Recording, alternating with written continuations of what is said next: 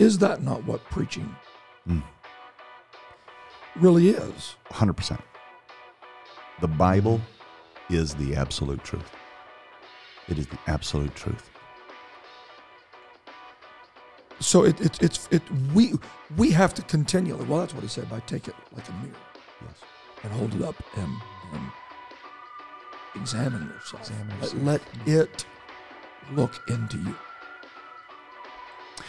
The Holocaust largely happens because when men eliminated the Bible, they eliminate the judge. Eliminate the judge, you eliminate the consequence.